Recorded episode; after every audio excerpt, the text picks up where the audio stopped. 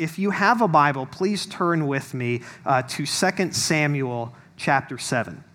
2 Samuel chapter 7 uh, is found on page 259 in the Bibles under your chairs or under the chair next to you. Uh, if you don't own a Bible, you can just go ahead and take that one home with you. That's our gift to you. Uh, so while you're turning there, I- I'll pray, and then we'll continue in our series called Shepherd King, looking at the life of David throughout 1st and 2nd Samuel. So let's pray. Father, thank you so much for your grace, your mercy, your kindness, and goodness to us. And Father, we give you praise that you have you've written a book and that in the holy scriptures you reveal your character, your plan to not only redeem the whole cosmos but also to save and rescue us.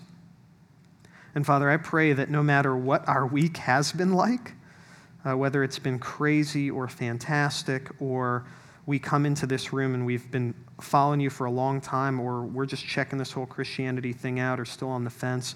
Father, no matter where we are, I pray that by the power of your Spirit, you would speak through the Word of God to us.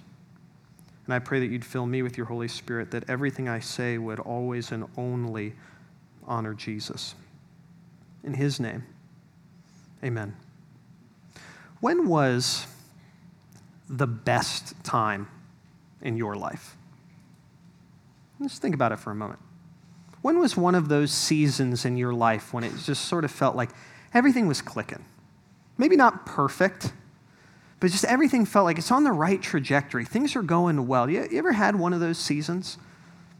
Just, you know, picture like the opposite of my week. And what, you, what you've got as you're thinking about that is the season of life that King David is experiencing as we approach 2 Samuel chapter 7. See, this man who he was born a, into a very poor family. He was a shepherd, not a particularly glamorous job, and he has been taken all the way to the king over all of Israel. And David was a warrior before he was a king, but now in this season of life, David is at complete peace with his enemies. There's no war going on. And in his first act as king, we saw it last week, he established worship at the center of Israel's life by bringing the Ark of the Covenant into the new capital city of Israel, Jerusalem, which is now called uh, the city of David. You know your life is going well when the capital of your country is named after you. Okay, David's in a sweet season of life. And as we enter 2 Samuel 7, David's essentially just kicking back and relaxing in his palace. This fantastic season of life for David. But he does something really interesting. He's sitting in his royal home, peace on all sides, established worship at the center of Israel's life, and he decides that he's going to make God a promise. So, where 2 Samuel 7 begins, he makes God a promise. And, and the promise is that he's going to build God a house, a temple. You see, for David, he feels it's deeply inappropriate that he is living in this beautiful home and the Ark of the Covenant, the Lord's very presence, is in a tent. He's like, there's something wrong here. And so, this king who has peace on all sides decides that he is going to make God a promise I'm going to build you a house, a temple. And God's response to David's promise in 2 Samuel 7 will actually reveal one of the most important characteristics of the God of Scripture the creator God of the universe. In 2 Samuel 7, we're actually going to look at one of the most important passages of Scripture that reveals one of the most important characteristics of the creator God. And it all comes in response to David saying, God, all is well in my life, so I'm going to make you a promise. So we'll see God's response beginning in 2 Samuel 7, verse 8. It says, Now therefore, Thus you shall say to my servant David. So this is God speaking to the prophet Nathan, who's going to be his mouthpiece to David. Now, therefore, thus you shall say to my servant David, Thus says the Lord of hosts, I took you from the pasture, from following the sheep, that you should be prince over my people Israel. And I have been with you wherever you went and I've cut off all your enemies from before you. And I will make you a great name, like the name of the great ones on the earth. And I will appoint a place for my people Israel, and I will plant them so that they may dwell in their own place and be disturbed no more. And violent men shall afflict them no more as formerly from the time that I appointed judges over my people Israel, and I will give you rest from all your enemies. Moreover, the Lord declares to you that the Lord will make you a house. David looks at God and he says, I'm going to make you a promise. And God's response I don't need your promises, and I don't need a house. His response is I'm going to actually make you a promise. I'm going to make you a promise. And theologians call this promise that God makes to David, these types of promises are all over the Bible. He makes with David a covenant. And a covenant is a binding agreement between two parties. And, a covenant sort of lays out or gives structure to the relationship. But what's so amazing about God's covenant, his promise, his binding agreement with David is that it, if you notice, it's totally unilateral. He's not asking David to do anything for him, and he just says, I'm making you a promise, and I'm going to do this, and I'm going to do this, and I'm going to do this. And this reveals one of the most important characteristics of the God of the Bible, the Creator God, the only true and living God. It reveals, and this is the big idea both of this passage and of our time together this morning, it reveals that God is a promise keeper. God is a promise keeper. It's our big idea that we're going to focus in on this morning. God is a promise keeper. Now, you may be saying, wait, I, it m- looks more like God's a promise maker. Well, for the Creator God, there's no difference between the two. Our God is a promise keeper. And, don't rush past that. I'm very tempted because I've been around the church and exposed to the Bible for quite some time now. I'm tempted to just like rush past, oh, yeah, yeah, great. God's a promise keeper the creator of the universe, that made everything out of nothing, that doesn't need us at all, that is beyond all of our comprehension, that made us out of the overflow of his own glory, that God makes promises to us. It's astounding. The Creator God looks at David and says, I don't need your promises.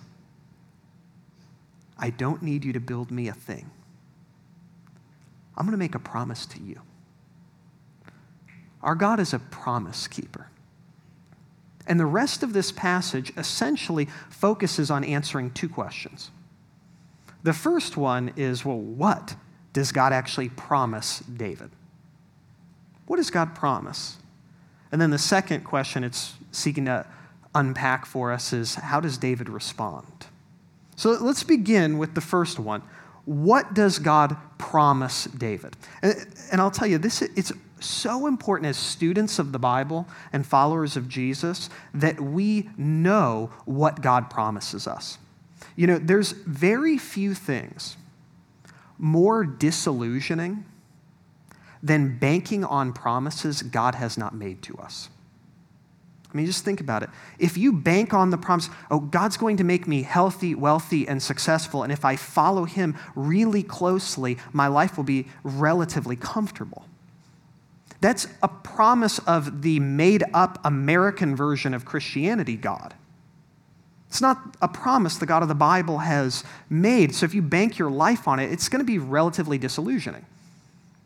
It will be disillusioning if you bank your life on promises God hasn't made, like make you healthy, wealthy, and successful, give you peace before you make every decision. You ever wrestled with that one? Well, I don't really have peace over this decision, so maybe I shouldn't make it. That promise just isn't there. Maybe if I follow Jesus for a long time, all my temptations will, will go away. Promise isn't there. What promise does God make to David? Well, he essentially, at the core of it, he promises him an heir. An heir, a descendant, a son. And what he tells David is that this son will essentially carry a few key characteristics. The first thing he tells David is that this descendant of his is going to be a savior. Take a look at verse 11. And I will give you rest from all your enemies. This promised heir is going to bring rest, salvation from all of David's enemies. He's promising him a Savior. The second thing he promises him, along with the Savior, is an eternal king. Verses 12 and 13. When your days are fulfilled and you lie down with your fathers, which is a biblical way of saying die, I will raise up your offspring after you, who shall come from your body, and I will establish his kingdom. He shall build a house for my name, and I will establish the throne of his kingdom forever. He's promised that his heir will be an eternal king, a savior, an eternal king, and then thirdly, a son not just of David, but of God himself. Verse 14 I will be to him a father, and he shall be to me a son. When he commits iniquity, I will discipline him with the rod of men, with the stripes of the sons of men. What did God promise David? Our, our, God, who's a promise keeper, what does he promise or covenant with David? He, he promises him that his son will be a savior, an eternal king, and the very Son of God. God promises David nothing less than Jesus himself. Jesus the Christ. Now, to be sure, the immediate fulfillment of this promise is who, Bible scholars? Solomon, David's very next son, the third king over Israel. But if you take a look at history, or simply look at the Hebrew prophets that come later in the Old Testament, or the New Testament authors, they all tell the same story. These promises were never fulfilled in the life of Solomon. Rather, these promises point beyond Solomon to a son of David greater than Solomon himself. I mean, just look at the promises a, a little bit more closely. First, he promises him, Your son is going to be a savior that's going to give you peace from all your enemies.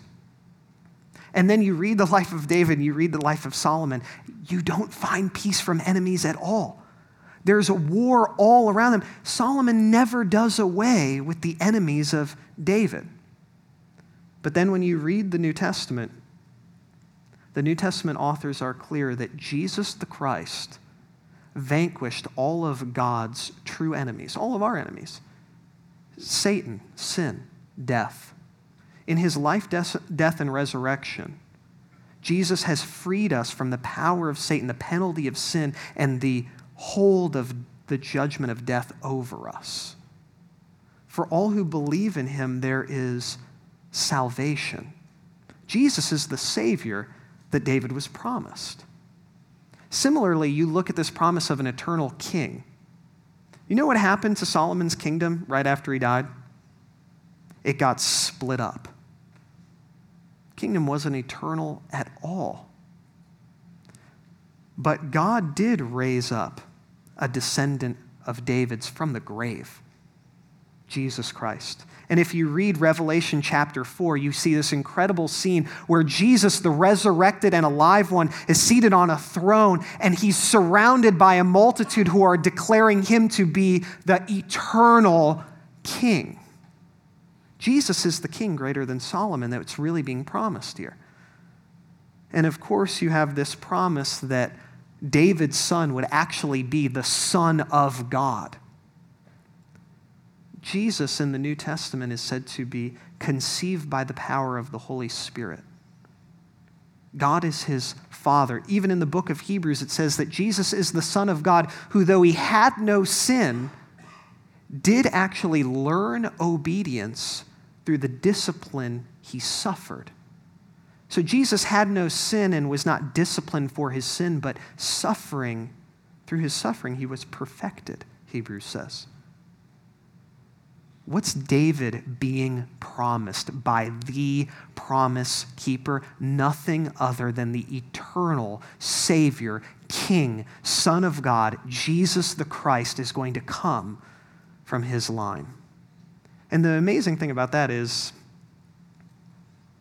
that means that the promise to David is actually a promise to you as well because God the Father sent Jesus into the world to save sinners like us.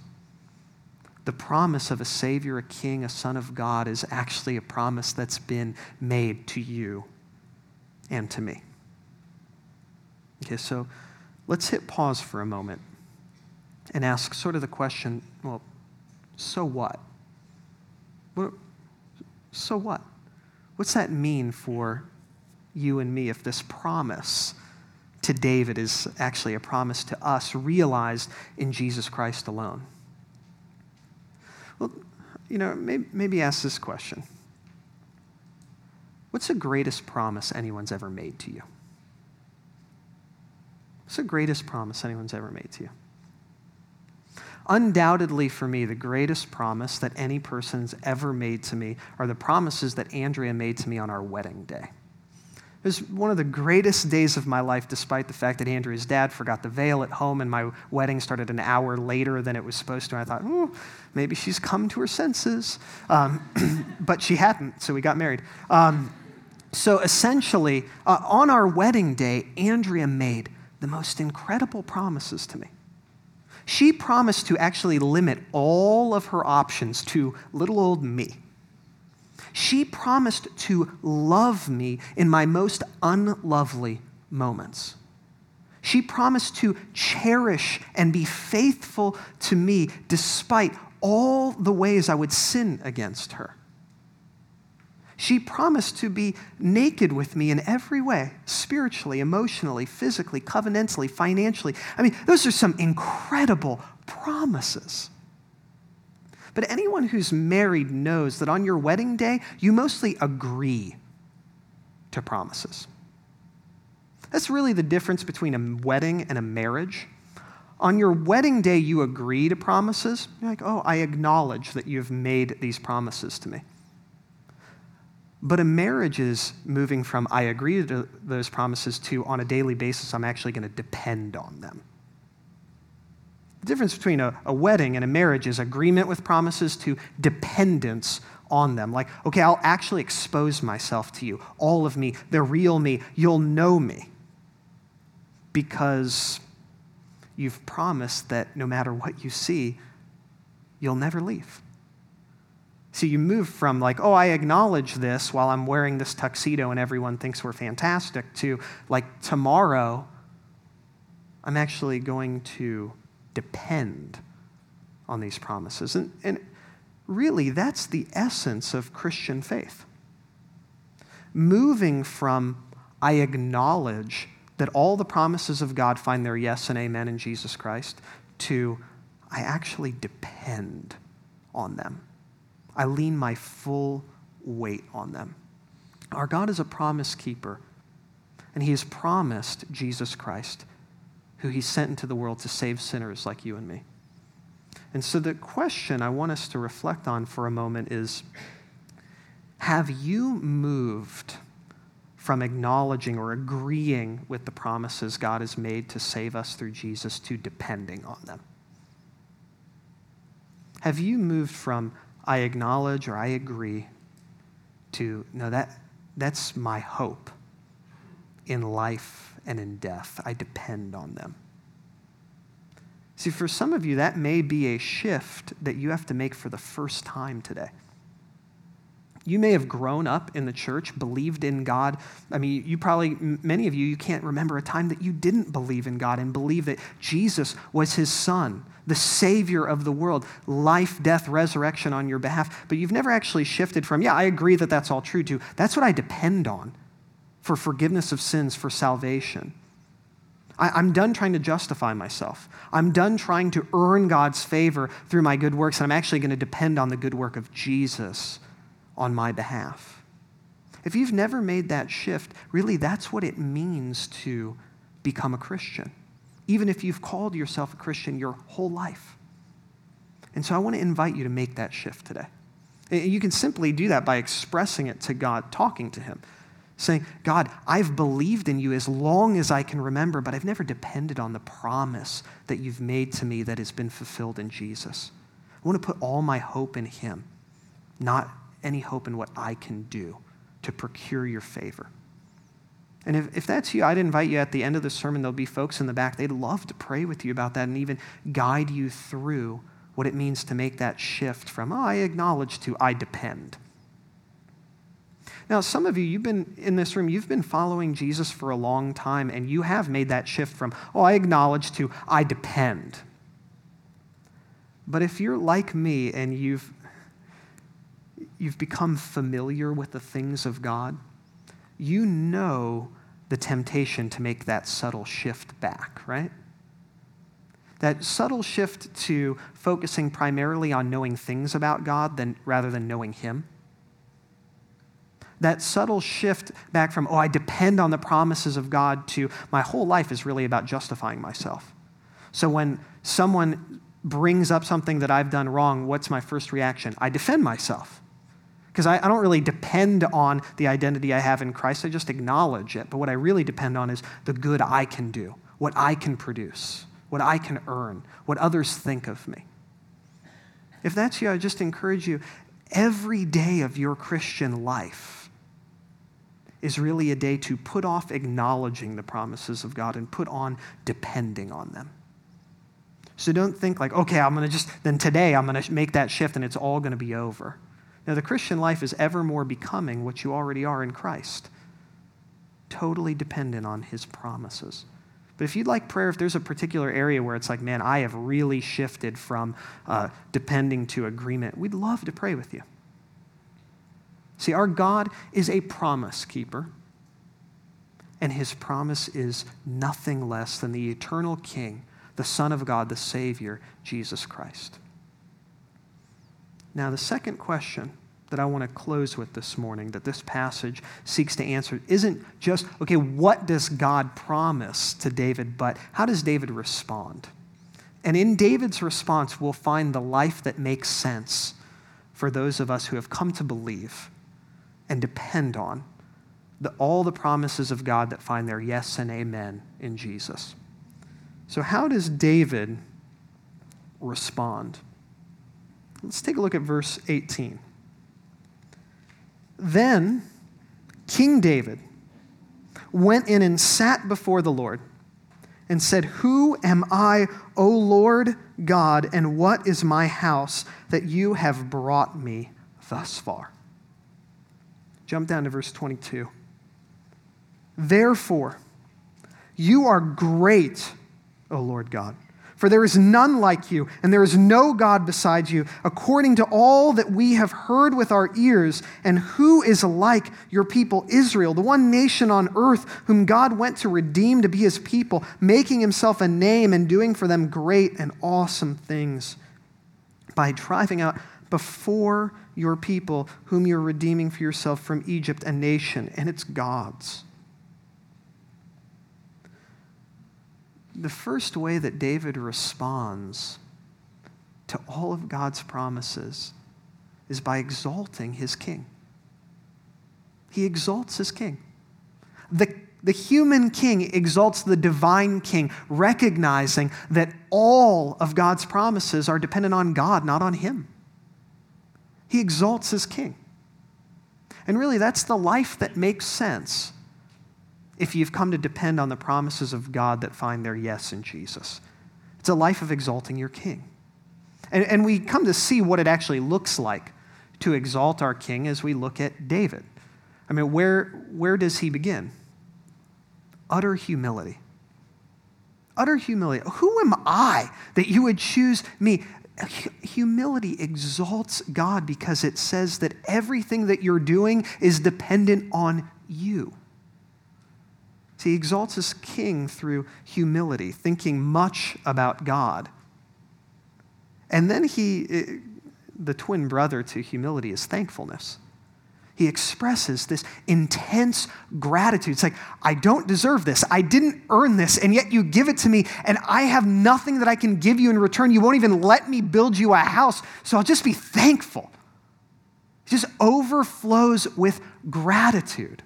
That's the life that exalts our King, is this life of overflowing gratitude. And please understand this is not like pop psychology, you know, attitude of gratitude. Let's just be happy and smile all the time. No, that's not what this is. Gra- the attitude of gratitude doesn't really make a whole lot of sense because gratitude carries the connotation of a gift giver that actually is on the receiving end of our gratitude, of our thankfulness. See, true thankfulness is always rolled up to God.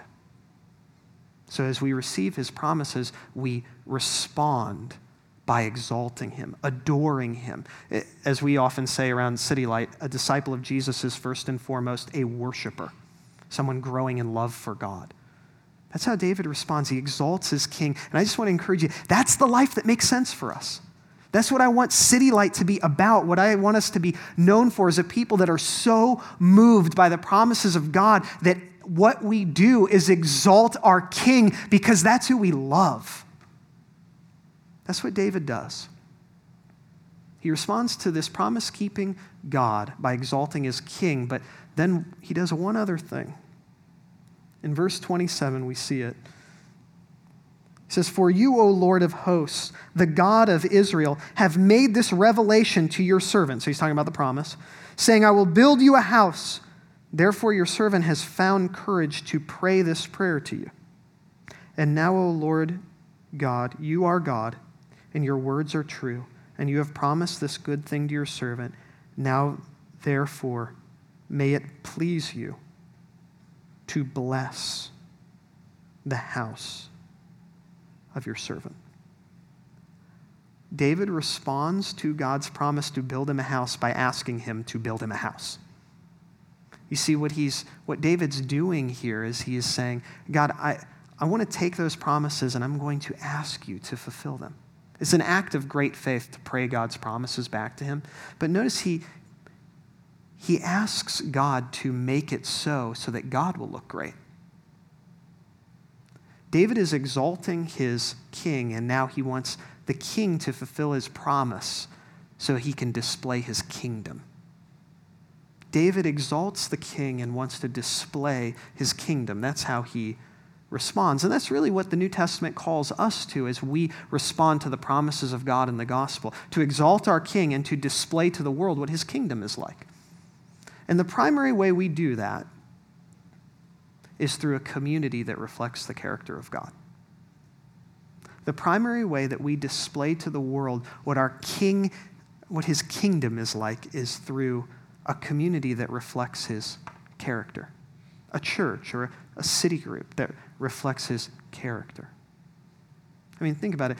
God is utterly committed to us. So we display his kingdom through total commitment to one another, being involved in one another's lives, being present, our God is totally dependable, so we reflect his character by asking one another to pray. Will you pray for me? Can I pray for you? And actually then doing that right then and there. Our God is a truth telling God, so we display what his kingdom is like by speaking the truth to one another.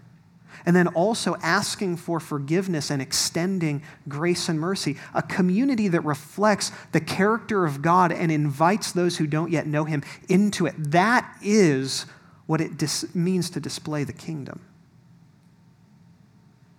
So, I guess the, the question I want to close with in light of our promise keeping God, who promises that He will save everyone who puts their hope in Jesus, who depends on Him. In response to this promise keeping God, let's change it from a question to an encouragement. Exalt your King, display His kingdom.